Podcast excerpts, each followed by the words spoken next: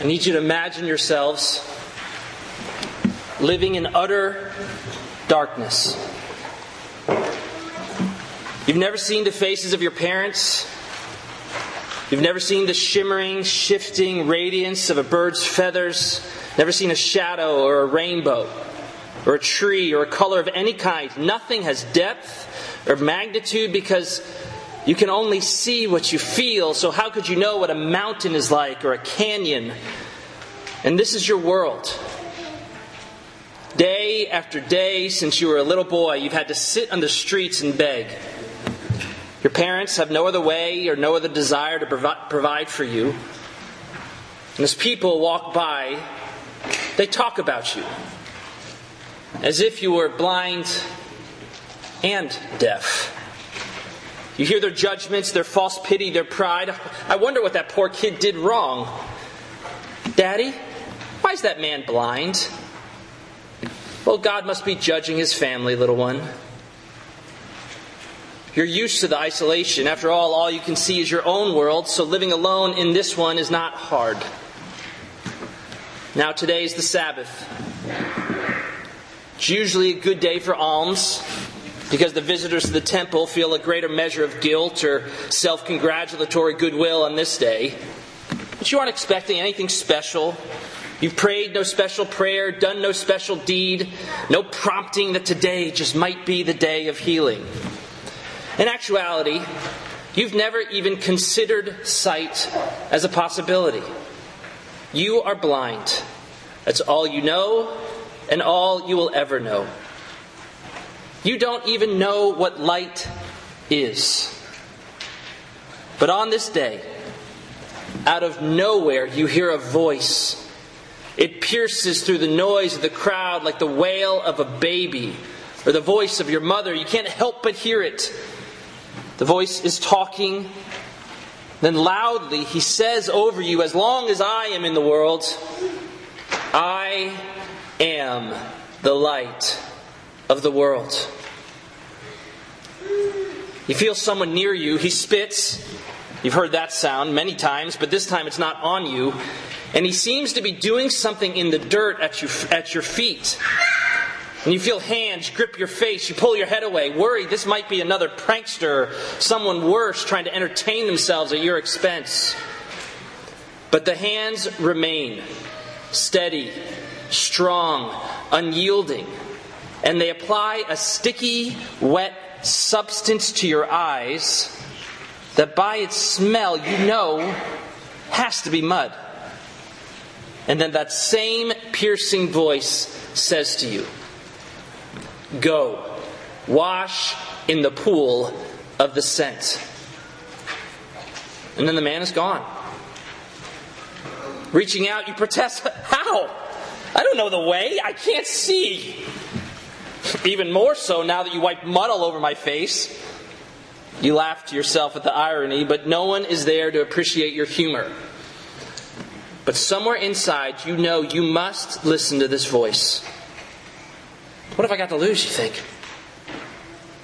And so you stand, and gripping the wall, you proceed to grope down the over half mile meandering path, grateful that there's only about 500 steps to fall down along the way. You've never, never been to this pool, but you know that thousands of pilgrims come here ceremonially to wash every spring, and that this pool is fed by the waters, and they wash in it before the feast. You've never been to a feast. Obviously, you've never even seen the temple. So there's no need for you to come here. But with some help from people along the way, you come out in the broad open space. You can feel the moisture. You hear the people in the water. And on hands and knees, you feel for the edge of the pool. And sliding down, feet first, one step at a time, you slowly descend into the water, deeper and deeper. The water rises above your knees. It's above your waist. It's above your chest. It's up to your chin. And as you sink your head under the water, as the earthy mud is washed from your eyes, you think for the first time, I wonder what light actually looks like. Were you there? Did you see it? John this morning is applying all his skill to try to get you to see. In essence, this chapter is the entire book of John in microcosm. Every theme that we've had thus far, we studied it as a church all last year. Every one of those themes comes into this one chapter and is displayed for us. And through it all, John is convincing us that there is only one thing we need to know to qualify for the light of life. We have to know that we are blind without it. The evangelist articulates all his arguments through this carefully told narrative. It's a beautiful story. Doug did a great job reading it. It's this miraculous healing of a blind man. And it begins by showing to us the true nature of blindness. Now, you think that would be obvious. There was a man born blind. End of story. That's what blindness is, right? But no. Actually, what John is showing us is that truly to be blind in the story, those who are blind in the story are those who think they can see. And it actually begins with the disciples. If you're there in John chapter 9 or is in your worship guide, notice how the disciples begin. They ask Jesus, Rabbi, who sinned? This man or his parents that he was born blind? Now, to our contemporary ears, we hear this and it seems extremely offensive, harsh. Who would ever say such a thing in our contemporary age? But this was actually an accepted ancient Near Eastern worldview. Both Jews and Romans alike held to this that suffering was the expression of divine judgment for some human sin. And throughout the story, John shows how this view and really, what he's trying to get at is all similar worldviews like it are examples of belief systems that enslave people, hold them in bondage, themselves and their societies. The disciples, the Jewish leaders, the blind man, his neighbors, his parents, they all are depicted as either the ignorant oppressed or the oppressive players in a system of blindness. The Pharisees, John wants us to see, are the perpetuators of this blindness, the chief priests of the blind temple of this world. Now, if you notice the humor of this, but after the blind man returns to his neighborhood seeing, it says all the neighbors begin to argue over one another. Is this the man? It can't be the man. It can't be the man. And he's standing in the midst saying, Hey, I am the man. He's standing there saying, I can see. And they don't want to believe him. So they bring him to the Pharisees. And here, the Pharisees hold this whole trial, suggesting that he's actually lying. They bring his parents in. He has to be lying. Get his parents in here. They question them. And eventually they throw him from the synagogue, reiterating this false systemic belief that the disciples confessed. You were born in utter sin. So even here in chapter 9, we're seeing that blindness is so much bigger than just your own or somebody else's personal blindness. There's whole systems that are holding us in it. There are self perpetuating belief systems that are blind and blinding. And don't think you, a church, you and all of your education and contemporary sophisticated thinking are free from it. If you walked into one of the New Haven schools or where I work, into the Bridgeport schools, guarantee you would find your, within yourself a question rising up. You wouldn't like it, you maybe wouldn't even admit it, but you would be looking around and you would be tempted to say, why can't these kids just just get out of this? What happened to them? That they're stuck in the system. Why can't they break free?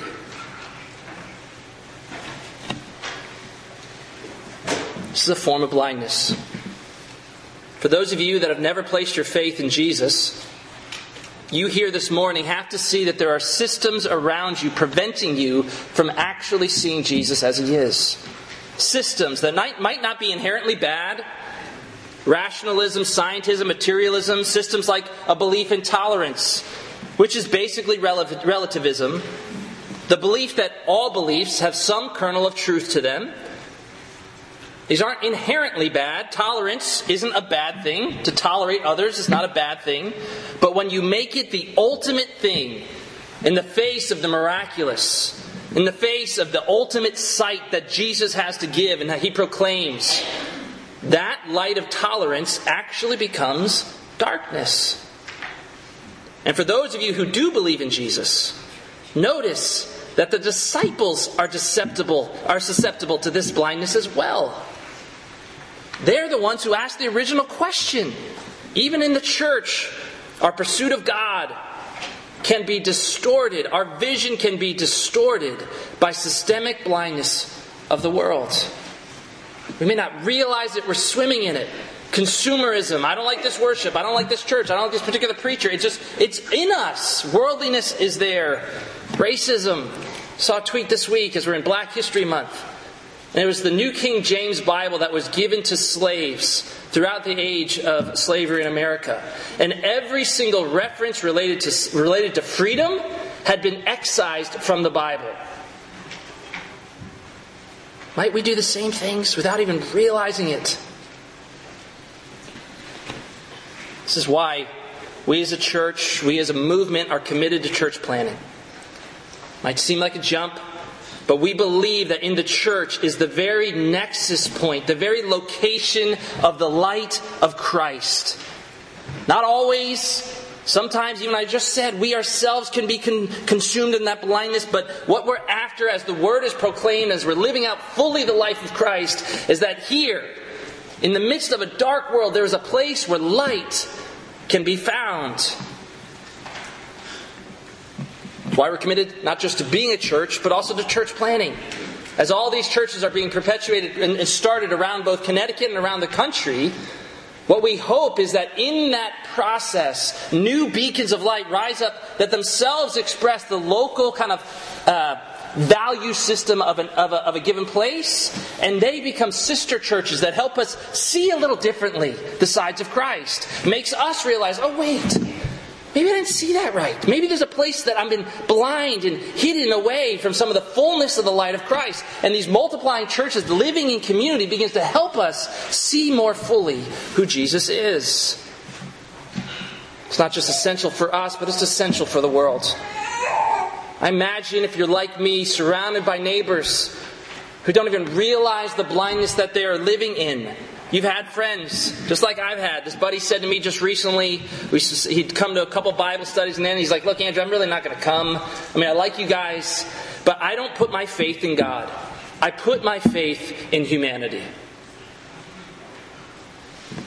Another friend said to my wife, again, as she was inviting her just to go deeper into a pursuit of God, she said, Look, bottom line, I just don't see any need for God in my life. And this is just so regular in our communities. This systemic blindness that holds us, holds a society, holds a whole culture, it seems, here in John. This systemic blindness is so dangerous because it helps enforce all personal blindness. Did you hear how vicious these Pharisees are? We can kind of read through the story and we can kind of miss the layers of oppression that is depicted in this story. The fear of the neighbors, the fear of the parents. They can't even defend their own son, they can't even celebrate his healing because they are afraid of the power structure there in their given society. These Pharisees oppressed the parents. They oppressed the blind man. They used their power to enforce their own personal blind agenda. They don't want to see. And this is where we go from just kind of systemic blindness to realizing how the Bible speaks of the nature of our own, how blindness gets into our heart, and the blindness of unbelief. In the book of Romans, Paul's writing this letter explaining what blindness looks like, some level, another way of just explaining this. And he speaks of the blind hearts of a world that refuses to accept God. He says, In their unrighteousness, they suppress the truth. For what can be known about God is plain to them because God has shown it to them. Although they knew God, they did not honor him as God or give thanks to him. But they became futile in their thinking, and their futile, their foolish hearts were darkened. They suppress the truth. Can you see that in the Pharisees' hearts? Suppressing the truth. They don't want to see. A, a man who was blind, who now can see, is standing in their midst, and they throw him out of the temple. This is just one of the most unbelievable ironies. This man has spent his entire life right in the like the very doorstep of the temple, never seeing it. He gets his first chance to come into the temple, to come there into the precinct. He's standing with the Pharisees, finally, for the first time, to come into God's presence. And he can all, he's there for what, maybe an hour? And they throw him out.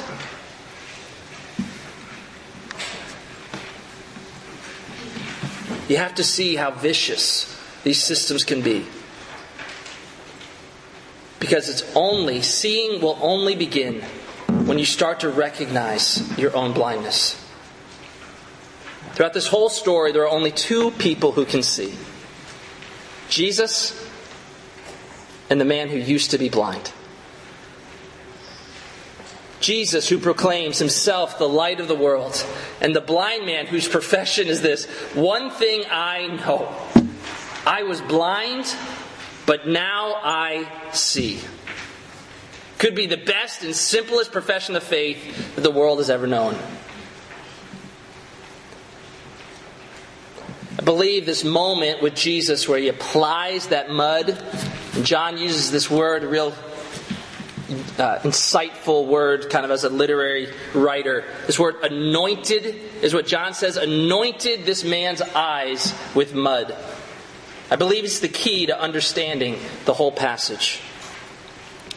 There's lots of interpretations for why this is happening. I mean, it's got to be one of the stranger scenes in the Bible. Some see in it a reference to Genesis 2, where God breathes into basically this mud and he forms humanity out of the very dust of the earth. Some see it a reference to this healing of Naaman, where early where in the Old Testament, this guy has to go and wash seven times into this water, and then he's healed of leprosy. I think what's happening here is that Jesus takes the earth and he spits into it. It's just an amazing moment. He takes some dirt, some physical, corrupted ground. It's been walked over by thousands and thousands of people. Something common.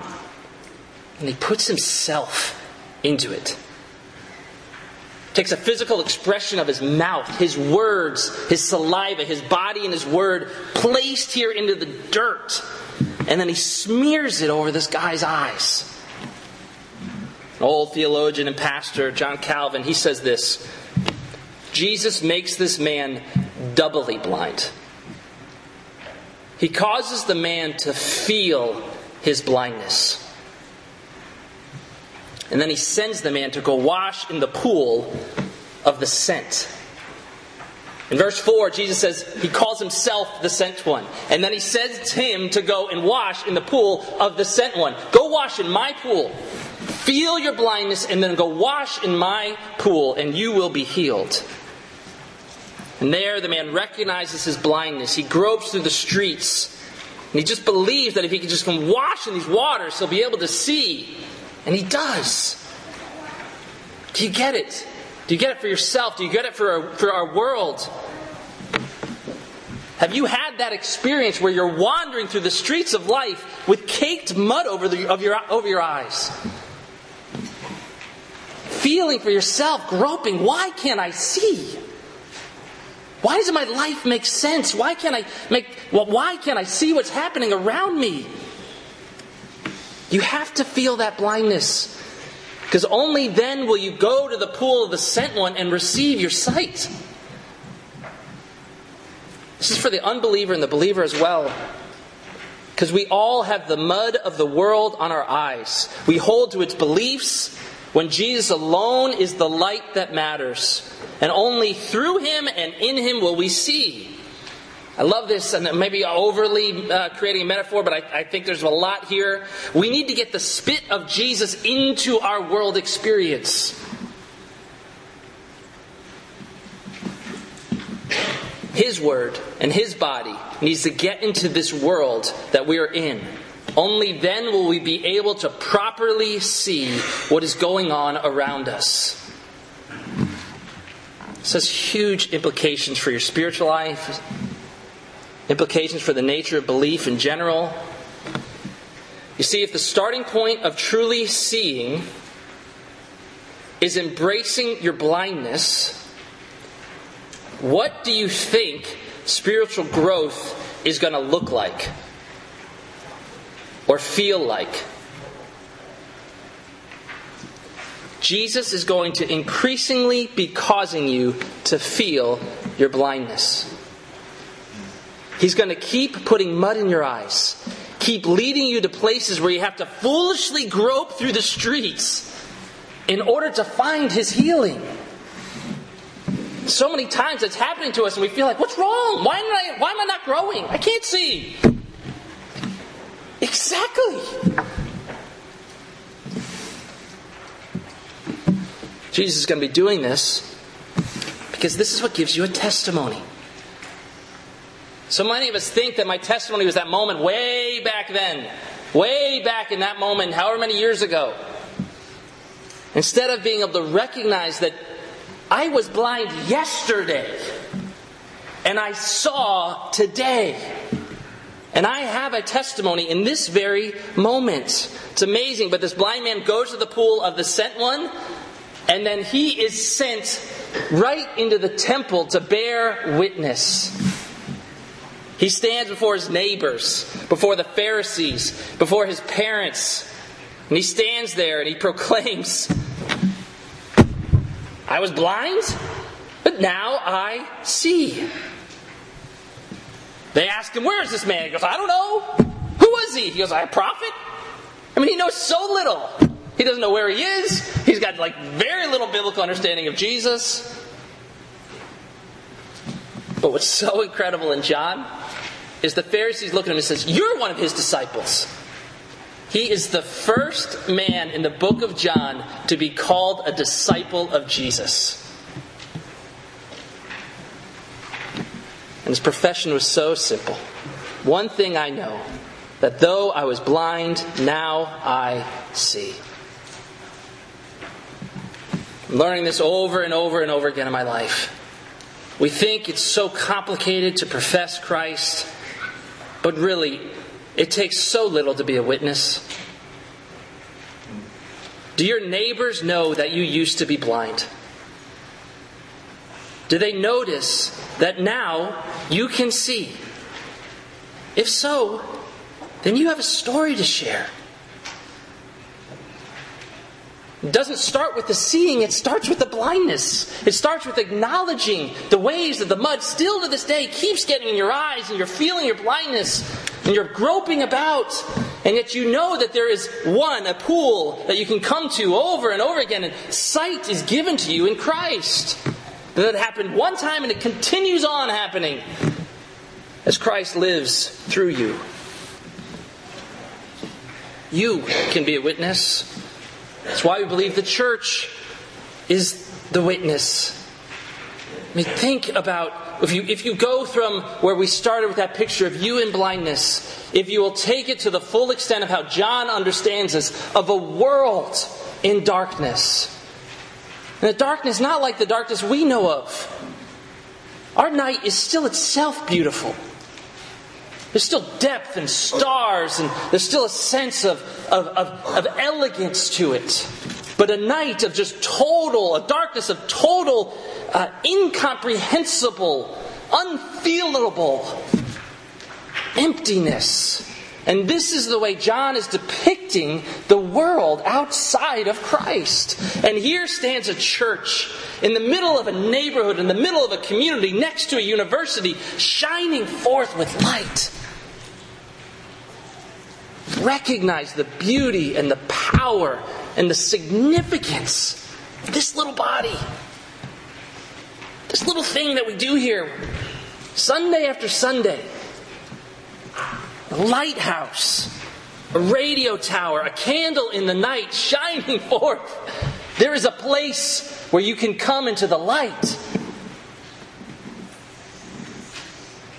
how to tell this story. This little girl walked up to me yesterday. We had an outreach in Fairfield. She just walks up to me. She's five years old. And she says, Do you know if there's a God? I said, I do. She goes, How? I said, Because I talked to him. We're going to talk about answered prayer. And I said, Penelope, the best thing is that this God says to you that if you will seek him with your whole heart, you'll find him. That's a promise. She walks from me, walks up to her and says, Mom, you know what? If we want to know God, all we got to do is keep knocking. Five years old. You think what we're doing is insignificant. Another Valentine's party, another children's outreach, another chance to host our kids in Sunday school, another Bible class that you're teaching, another service outreach. This is light in the midst of darkness. Finally, as we come to a close, third, why is this so significant? Because whoever you are and whatever you believe, you will never see your life circumstances rightly until you see it through Jesus. You see, the disciples basically ask, Why is this man blind?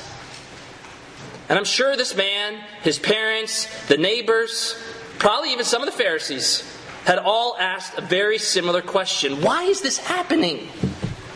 Why this suffering? Why this death, this sickness, this failure? Why is this happening in my life? And Jesus' response to all your questions of why you're suffering, why your blindness is the same thing he says to the disciples. Why? It's so the works of God might be displayed. And this is for everyone. Without the light of Jesus shining over the circumstances of your life, you will simply create some system, just like the neighbors did, just like the Pharisees, some system to justify your explanation of the pain, which in the end will only cause you and those around you more pain. But if you will let Jesus' light in, let Him and the glory of His work on the cross be the light explaining and, and, and, and, and shining over whatever the circumstance is, you will see the works of God on display, even in the most horrible, life defining moments. If you will acknowledge, I'm blind to this, I cannot see. I don't know why such suffering would happen. If you would acknowledge that and then go to the pool of the sent one. Go to Christ. Go where He sends you and let Him be the light in those circumstances. His promise is that this is so that the glory of God will be on display. Whatever the pain, whatever the trial. There is only one thing you need to know I was blind. That is the beginning of sight. Remember how in my story at the beginning I had our blind beggar thinking, I wonder what light looks like. Well, John tells us that this man didn't have one long to wonder. After being thrown out of the synagogue, light finds him. Jesus comes and he says, Do you believe in the Son of Man? And the beggar says, Who is he, sir? That I may believe in him. And Jesus says, You have seen him, and it is he who is speaking to you. The man sees light for the first time, and he responds, Lord, I believe. And he falls down in worship. This is what's available to you this morning. Sinner, I invite you to leave your blindness behind Leave the systems of the world and your selfish false beliefs. You don't have to know everything there is to know about Jesus. This guy knew nothing except to obey him and go to the pool. Christian, leave the influences of the world behind. Stop trying to see where you can't see. Accept where you're blind and finally fall at the feet of Jesus, the light of the world, and worship him. For then you will see the works of God accomplished in and through you. This is happening all across the globe. Churches are being lit up by the light of life. San Francisco, Milwaukee, Haiti, Kenya, Fairfield, Wallingford, now Milford. Jesus, the light of the world, is radiating from his church, and blind people are coming to the pools of the sent one, and they are being healed. And they're going forth with their own testimony.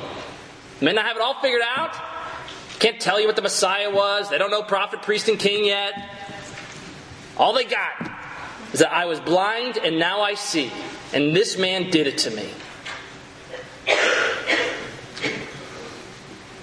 This is what Jesus is doing in this church. Come and join him. Step into that.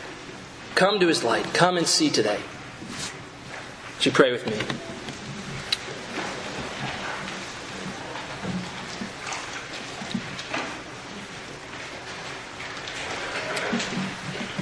Lord Jesus, I can't wait to meet this man. Can only imagine how much he grew how much more he came to know and understand. So we thank you for the starting points of our spiritual lives. We thank you that you have come to us. You've made us feel our blindness. You called us to yourself, washed us, and healed us. And you sent us out as a witness.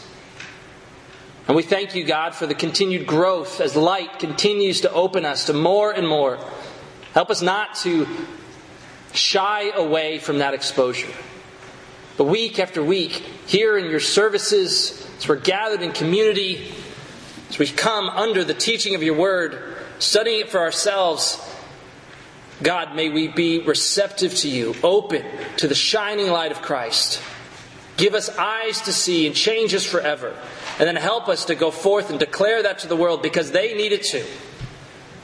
And let your light break forth, for you are the light of the world. Amen.